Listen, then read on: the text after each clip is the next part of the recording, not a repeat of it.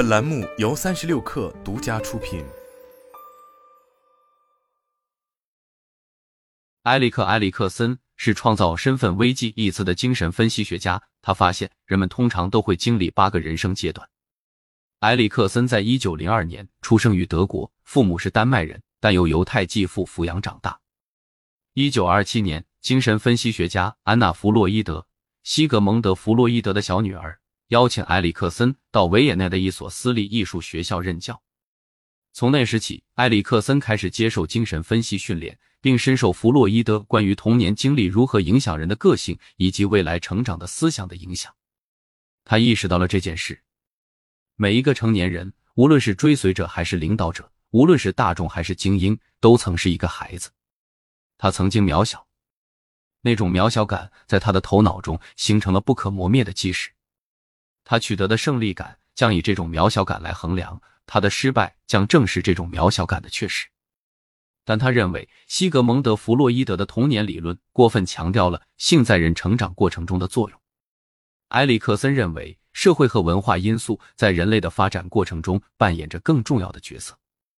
因此，他拓宽了对弗洛伊德理论的研究范围，转而专注于理解以下因素之间的相互作用：个人的生理特征、个人的心理特征、文化和社会教养。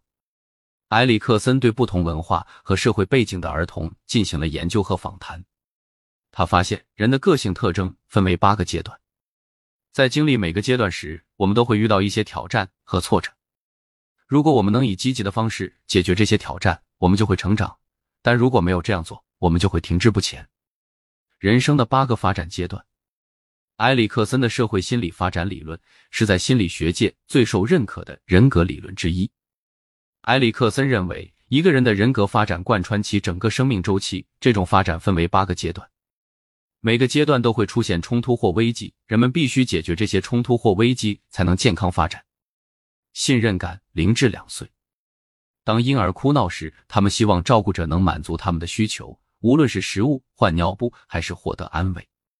如果这些需求一直得到满足，宝宝就会对世界和人际关系产生信任感。自主性与羞耻感，二至四岁，在这个阶段，宝宝开始坚持自己的独立性。如果得到鼓励和支持，他们会对自己在世界上生存的能力更加自信和安全。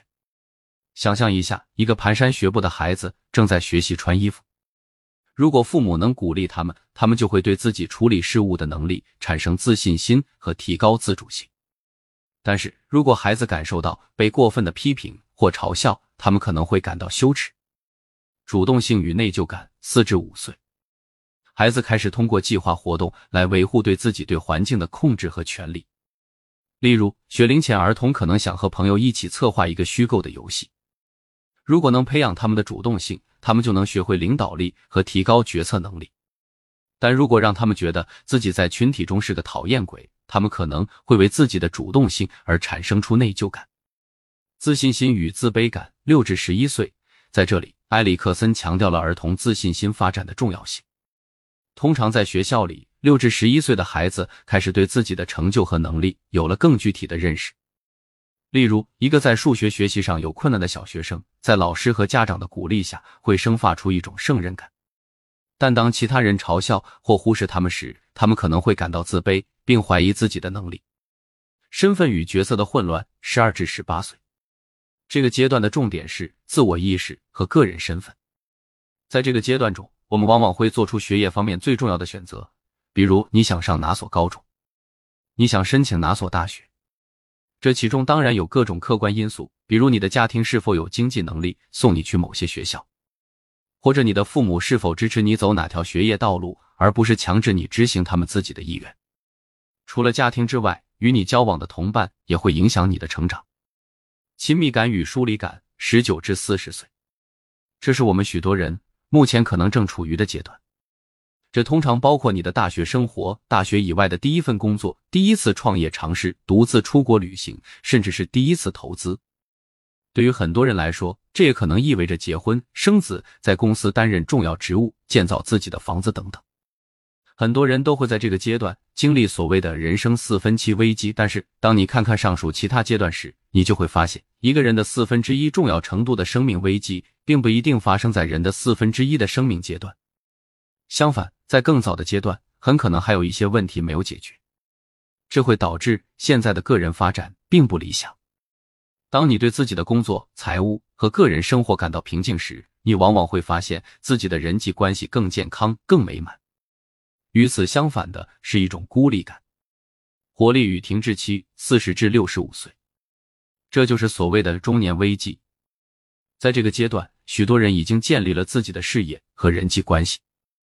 这时，下一步往往是寻找新的方向或目标，这会导致两种结果：不知道人生接下来该做什么，于是生活变成了对某些事情的补偿，比如开高档车或买昂贵的房子，或者利用自己一生积累的经验过上令人满意的生活。当你积极克服这一阶段的难关后，你就会专注于学习和生活。自我完整性与绝望感，六十五岁以上。退休后，老年人可能会满意的回顾一生的成就，感受到一种完整感、自我完整性。老年人需要回顾人生，感受自己的成就感。这个阶段的成功会带来关于人生的智慧，而带着遗憾回顾人生的人，最终会感到痛苦和绝望。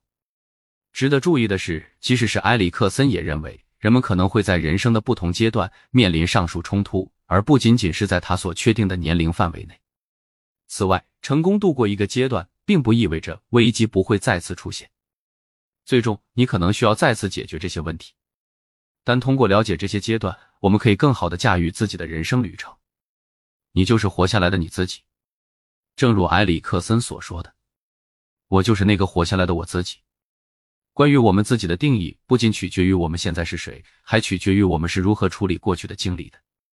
埃里克森的八个社会心理发展阶段。为我们理解人生不同阶段的个人和职业成长提供了一张路线图。从幼年时学会信任，到成年后寻求亲密关系，再到老年时反思自己所取得的成就，每个阶段的人生都为我们的成长带来了独特的挑战和机遇。每一次冲突的解决，都会再一次塑造我们的身份，并给我们周围的世界留下印记。